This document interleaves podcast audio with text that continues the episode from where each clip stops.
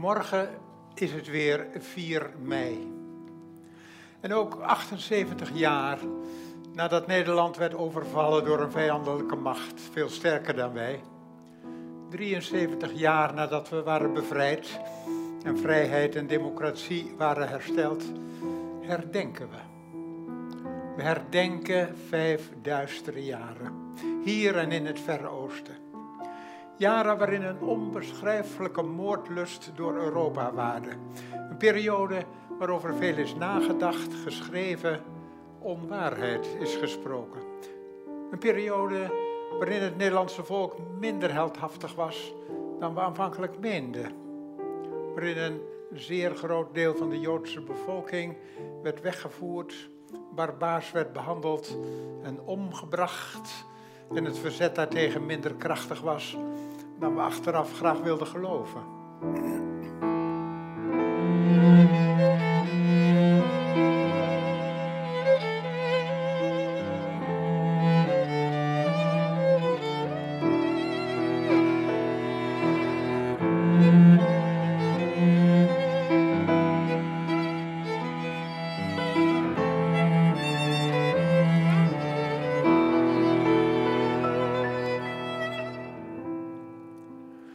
Goed dat van lieverlede romantiek heeft plaatsgemaakt voor de waarheid. Maar laten we niet vergeten dat er velen waren die niet zijn gezwicht voor tirannen. Die niet leidelijk toezagen. Die streden. Velen die tenslotte het hoogste offer brachten.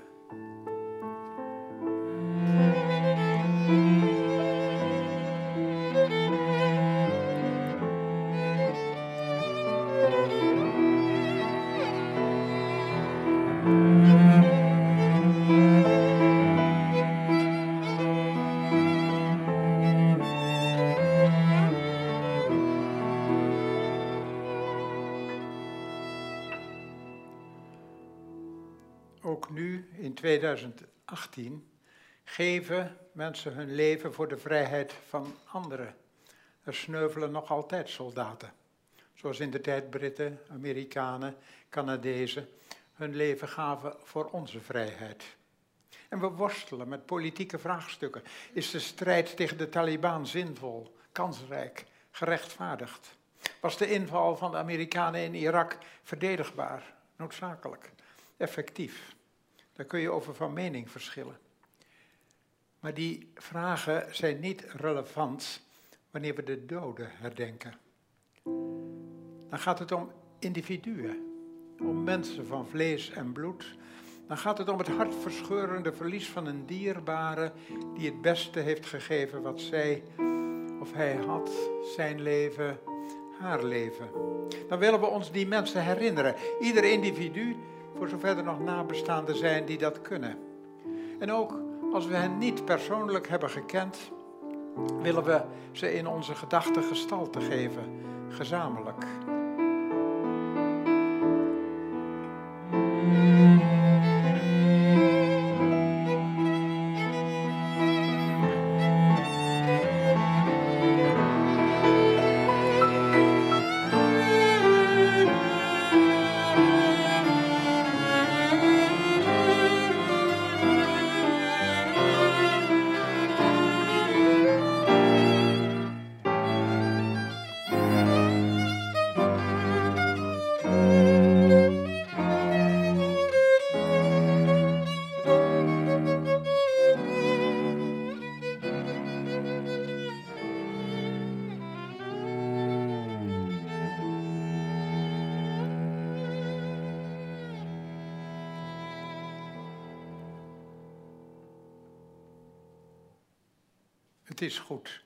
We hen ieder jaar weer herdenken, hen en alle anderen die door oorlogshandelingen en terreur zijn omgekomen.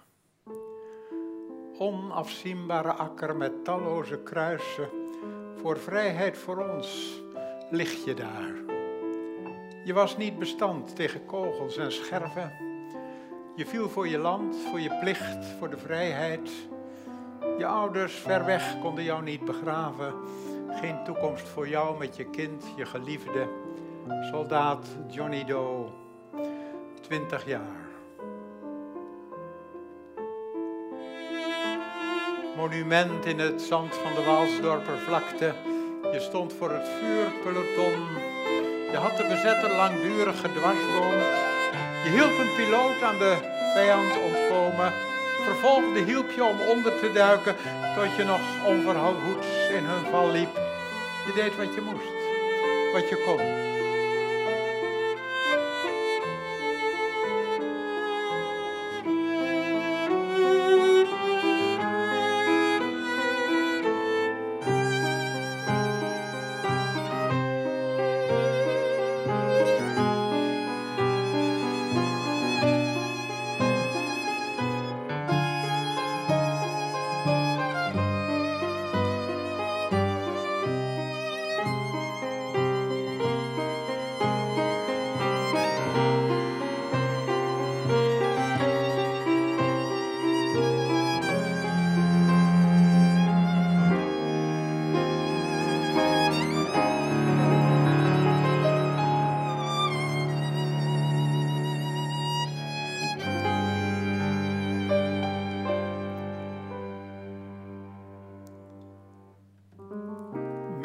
gedood.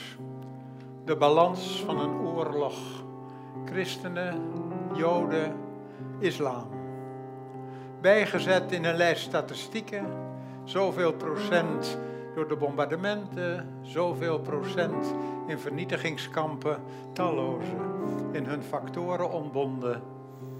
Ze hadden alle een naam.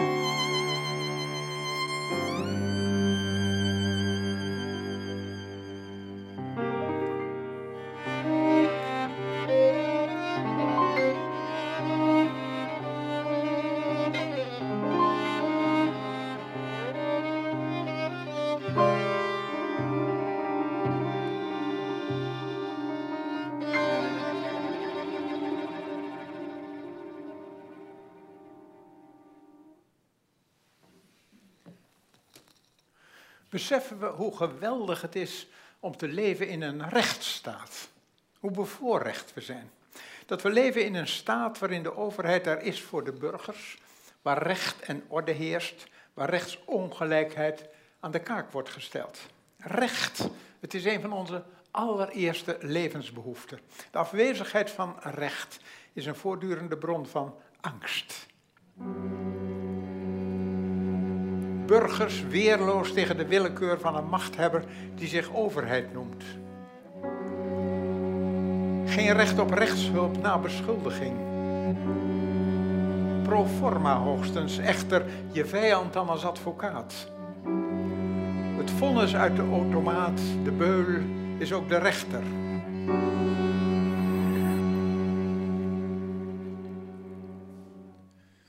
Na de Tweede Wereldoorlog formuleerden de Verenigde Naties een aantal rechten van de mens, van het kind, van minderheden. En daaraan zal ook de klemmende vraag ten grondslag hebben gelegen: hoe voorkomen we dat een dergelijke door mensen veroorzaakte catastrofe zich ooit opnieuw voordoet? Hoe voorkomen we dat misdadigers in een politieke positie terechtkomen en dan onbeperkte macht uitoefenen? Wat drijft ze, wat prangt ze? De hitsers, de heersers, verblind door de hebzucht, bezeten van macht. Raakt hun het lijden niet? Tellen de doden niet? Zien ze de man niet? Geknecht en gekneveld, zien ze de vrouw niet? Vernederd, verkracht.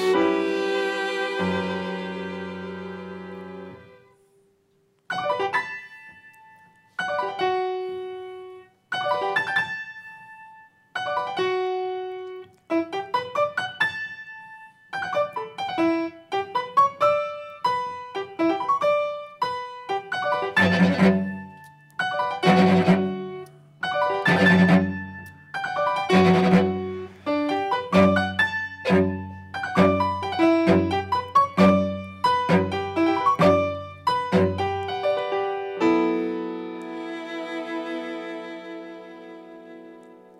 loop van de eeuwen zijn mensen omgekomen door natuurrampen, door watersnoden, aardbevingen, vulkanische uitbarstingen.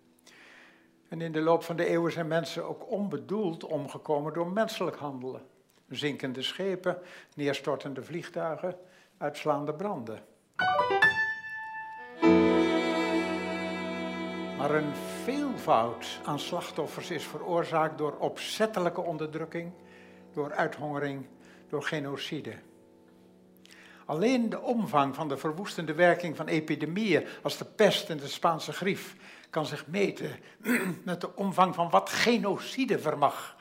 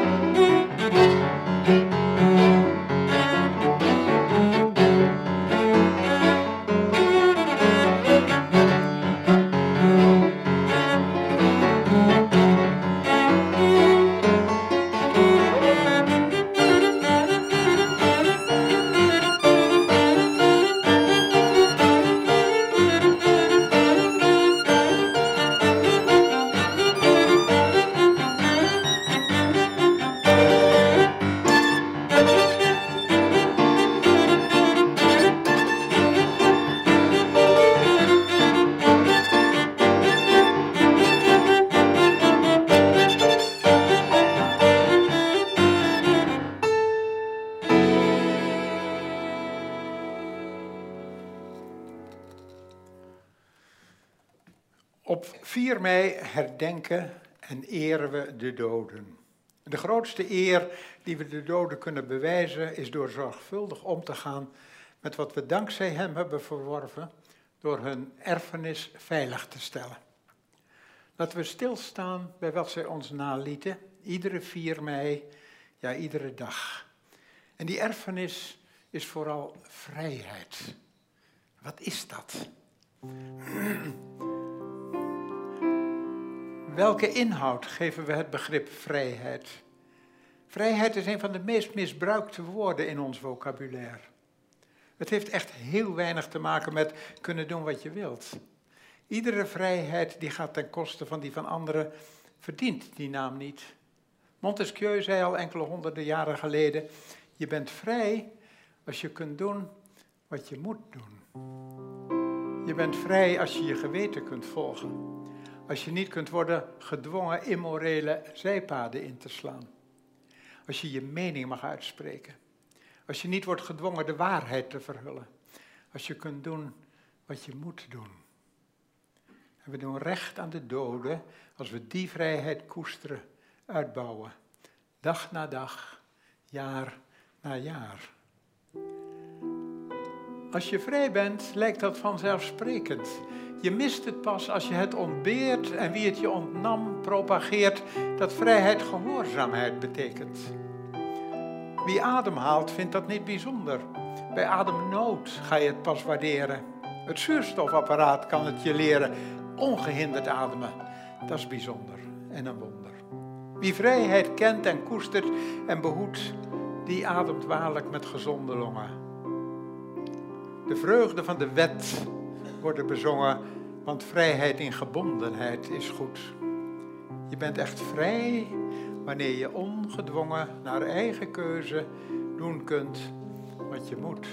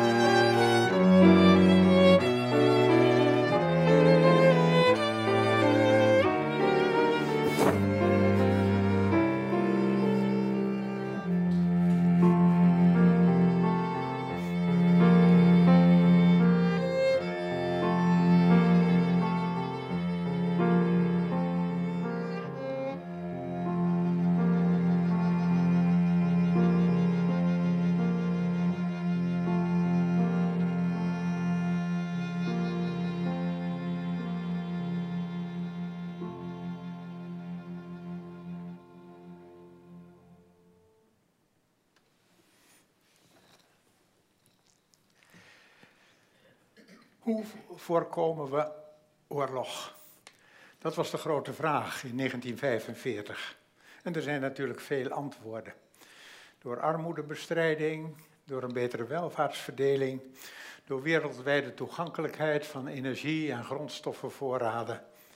Maar ook, maar ook door bereidheid tot verzoening. De vijand niet meer als vijand zien. Een Britse soldaat vertelde het volgende. We moesten een stad innemen, een Franse stad, het eind van de Tweede Wereldoorlog, die de Duitsers nog bezet hielden. De hele ochtend had onze artillerie de stad beschoten. En daarna trokken de tanks erin. Ik was bij de infanterie. Wij gingen te voet achter de tanks aan. Je zou zeggen dat er na al die granaten geen levende ziel meer in de stad was, maar vanuit alle hoeken en gaten kwam nog geweervuur. In de loop van de middag was het zover dat we de huizen één voor één moesten schoonvegen. De bajonet moest op het geweer. En daar hielden we niet van. Je wilt de vijand niet in de ogen kijken als je hem doodt. En we waren bang voor hun bajonetten. Toen het bijna gedaan was, ging ik nog een huis binnen aan de rand van het stadje, alleen.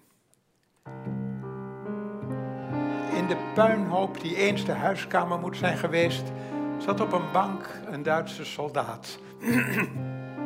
Zijn geweer met bajonet lag naast hem op de grond.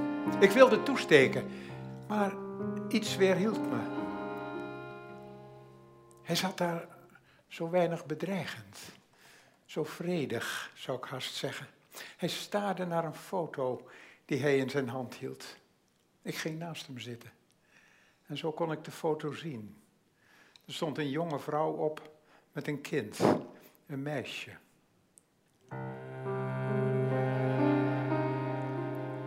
Ik tastte in mijn borstzak en vond de foto van mijn vrouw met onze zoon. En zo zaten we daar enkele minuten naast elkaar naar onze foto's te kijken.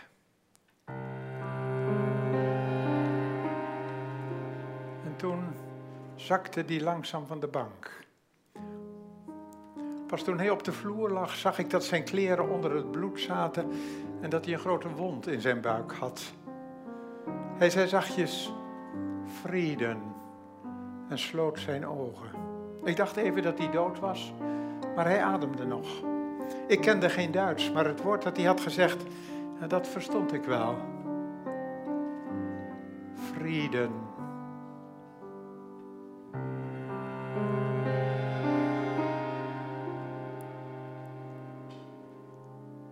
Ik ging naar buiten en zag een ambulance met twee Rode Kruisbroeders. Ik wees naar het huis en zei: Daar ligt een zwaar gewonde vijand, neem hem mee.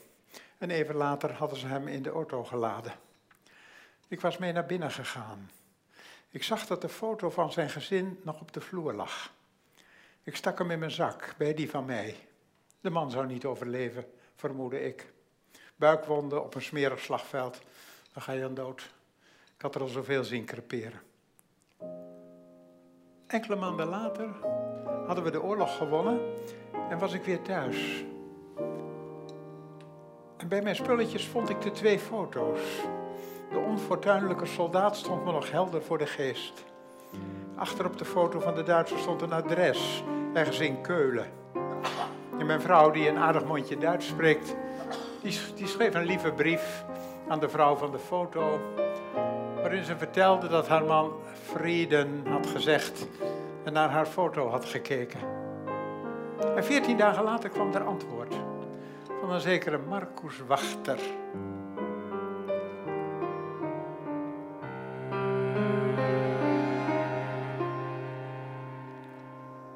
Hij was goed verzorgd door onze geneeskundige troepen en hij had het overleefd.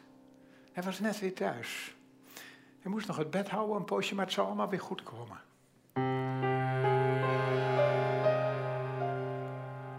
En later, later hebben mijn vrouw en ik hem opgezocht in Keulen.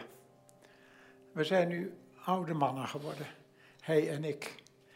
En we zijn allebei grootvader van hetzelfde kleinkind. Een meisje. Ze heet Irene.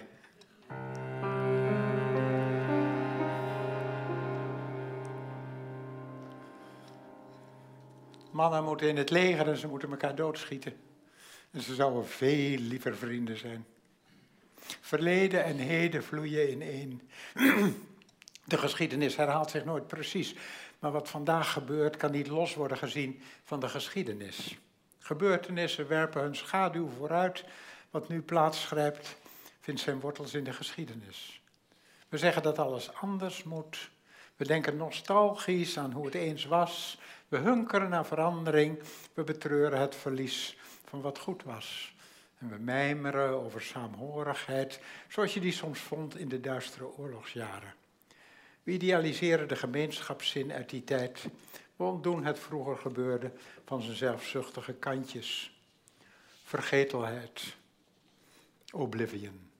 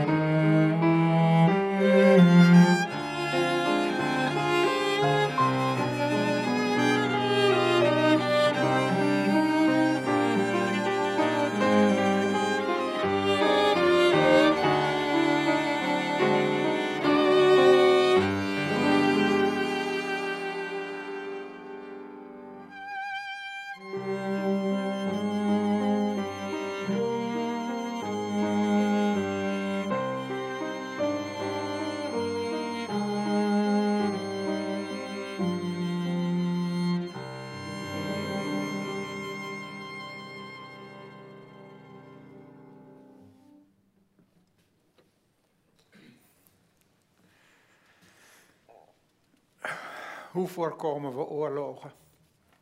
Voor mij is het eerste antwoord door het bevorderen en tot wasdom brengen van democratie. En essentieel voor democratie is onderwijs. Bij een staatsgreep probeert degene die de macht wil grijpen strategische punten te bezetten. Kazernes, munitiebureaus, bruggen, centrales. Maar vooral wil hij in handen hebben de televisie en de radio. De drukpersen van de kranten, de centra die informatie verschaffen. Want hij wil bepalen wat burgers wel en wat ze niet mogen weten. Kennis is macht. Een dictatuur kan niet bestaan in een open samenleving waar objectieve informatie beschikbaar is, waar de pers vrij is en kritisch. Het is een groot voorrecht dat we leren lezen en schrijven. Het verruimt de geest van het individu en het geeft de mensheid continuïteit. Daardoor weten we nog wat Plato dacht. Ik heb vier kinderen en iedere keer dat er eentje naar school ging, heb ik het kind als volgt plechtig toegesproken. Hartelijk gefeliciteerd. Je gaat naar school en je krijgt het mooiste geschenk wat de samenleving voor je heeft. Je leert lezen en schrijven. Daarmee krijg je de sleutel van de bibliotheek van de wereld overhandigd. Waar je alles kunt te weten komen wat er is gezegd en gedacht en gedicht enzovoort. Weet u hoe oud de leerplichtwet is in Nederland? Jaar 1900 werd er over gestemd in de Tweede Kamer. Er waren toen nog 100 Kamerleden en de uitslag van de stemming was 50 voor en 49 tegen. En weet u wie tegen had gestemd? Meneer Schimmelpenning. En weet u waarom? Omdat zijn paard hem had afgeworpen en hij was licht gewond. Zodat de voorstanders natuurlijk zeiden, je ziet het paard is verstandiger dan zijn berijder. Oh, het is zo geweldig dat we kunnen te weten komen wat mensen voor ons hebben gedaan. De antropoloog Loren Eiseley illustreert het belang van taal en geschrift en onderwijs als volgt. Hij zegt, de grootste epische gebeurtenis in de geschiedenis van de mensheid voordat we konden lezen en schrijven. Vier lange gevechten tegen het oprukkende ijs van voorvaderen, continentale gletsjers. En ze zijn spoorloos verdwenen uit het geheugen van de mens, want onze toen nog ongeletterde voorvaderen zijn verdwenen. En met hen binnen luttele generaties verdween een van de geweldigste verhalen van alle tijden. En voor niemand is vrijheid van denken essentiëler dan voor de wetenschapper het resultaat van wetenschap is van nul en geen waarde als er wordt gesjoemeld met de waarheid. Als bijvoorbeeld de waarheid ondergeschikt wordt gemaakt aan een politiek doel. Klassiek is het voorbeeld van de bioloog Lysenko, die in de voormalige Sovjet-Unie de genetica jarenlang met pseudo-wetenschap op een dwaalspoor heeft gehouden. Het communistische systeem in die tijd vond het een zeer onaantrekkelijke gedachte dat er in hun heilstaat erfelijke ziekten zouden bestaan. Dus een bioloog die het, ontstaan, het bestaan van genen ontkende en de ontdekking van DNA negeerde, die kon tot grote hoogte stijgen. Deze alliantie tussen politiek en pseudowetenschap, tussen politiek en onvrije gedachten, heeft de Sovjet-Unie enorme schade berokkend in de tijd. En nu hebben wij meneer Trump. En meneer Trump die ontkent dat er een relatie is tussen de klimaatverandering en het menselijk handelen. En dat heeft natuurlijk ook met een politiek doel te maken.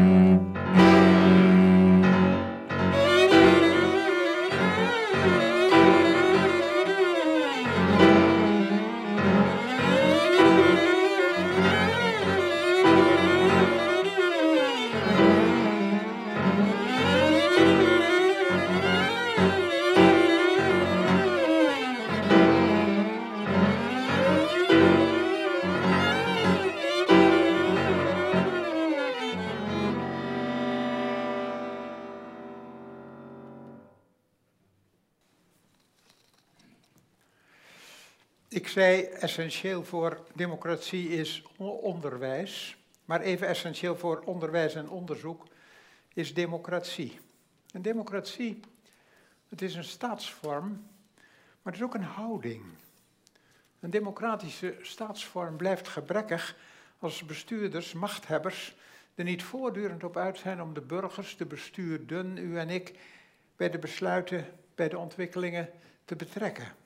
Een democratische houding betekent ook oog hebben voor de grote onrechtvaardigheden die de wereld nog steeds teisteren. Ons niet blind staren op materiële welvaart. Een democratische houding heeft alles met echte vrijheid te maken. Macht. Macht staat altijd op gespannen voet met de vrijheid van anderen. En daarom moet macht tijdelijk zijn en gecontroleerd en waar mogelijk gekozen.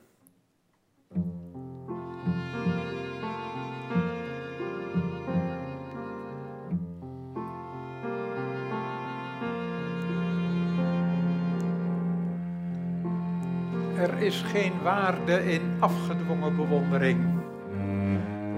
Er is geen waarde in afgedwongen liefde. Wie zich omringt met vleiers en ja-knikkers doet schade aan zijn ziel. Hij schroeit de mogelijkheid dicht om het ware van het valse te onderscheiden. Hij ontneemt zich zijn eigen vrijheid. Vrijheid is niet te koop. Vrijheid moet worden bevochten. En als die is gewonnen, dan moet die worden gekoesterd.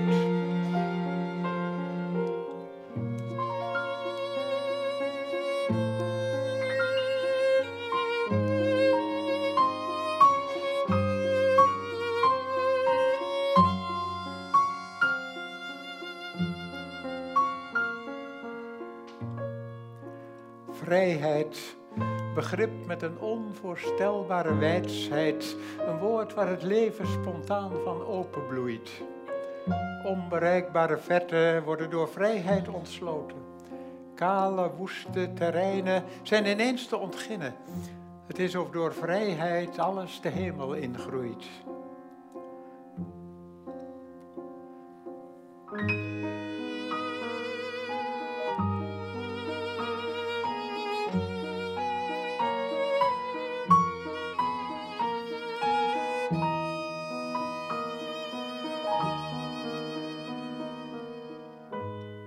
Vrijheid zo hoog op ieders verlanglijst. Als je ontbreekt, wat is het leven dan schraal?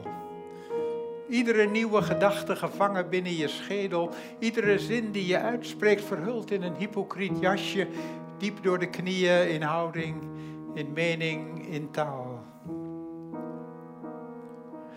Vrijheid, je laat op onze fragiele schouders ook een grote verantwoordelijkheid als we je kwetsbare plekje niet hardnekkig verdedigen, als we de mogelijkheden die je schenkt niet waarderen, keer je ons zomaar de rug toe en zijn we je kwijt.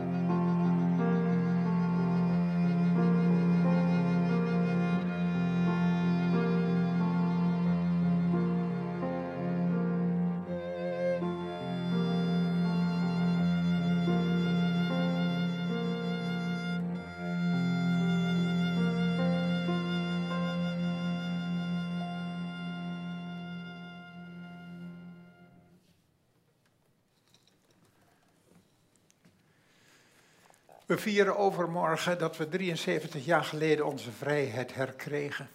Herstel van de rechtsstaat. Terug naar een samenleving waarin je mag denken, zeggen, schrijven wat je wilt, zolang je daarmee anderen, individueel of collectief, niet opzettelijk vernedert of schade berokkent.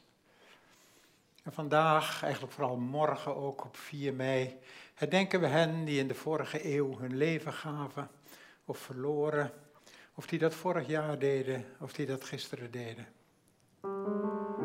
Socrates, het is lang geleden. Hij werd veroorzaakt, veroordeeld tot de gifbeker, omdat hij denkbeelden uitte die volgens de toenmalige machthebbers schadelijk waren voor de jeugd. En tallozen zijn verketterd, veroordeeld, verbrand, om wat ze voor waar hielden, of juist niet voor waar hielden. Galilei kon de doodstraf alleen maar ontlopen door zijn overtuiging te logenen dat de aarde om de zon draait. gedurende lange en in dit opzicht donkere eeuwen zijn overtuigingen bestreden met het zwaard, met de brandstapel, in plaats van met onderzoek en dialoog. Ach, het heeft geen zin en het is ook te makkelijk om dat achteraf te veroordelen. De geschiedenis en de ontwikkeling moesten hun loop hebben. Maar wel kunnen we er vreugde en dankbaarheid aan ontlenen als we nadenken over de bevrijding. Niet alleen bevrijding uit slavernij, meer dan bevrijding van vreemde overheersing, vrijheid van denken, van uitdragen, van kennis.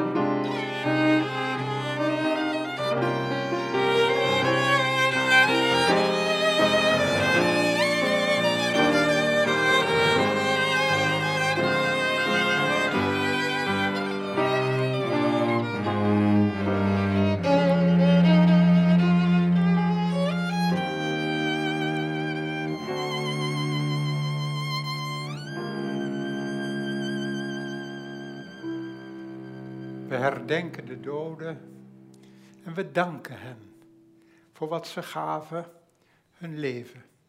Voor wat ze ons hebben nagelaten, hun idealen. En voor hun boodschap. Vier uw vrijheid, want de waarde ervan is onzegbaar groot.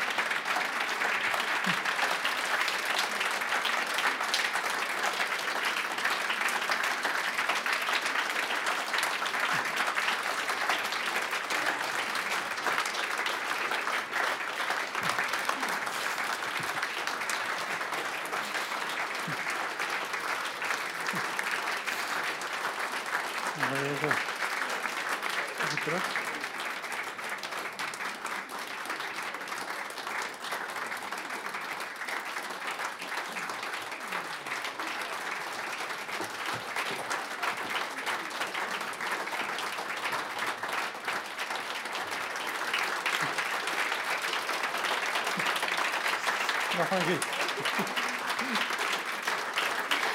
keer.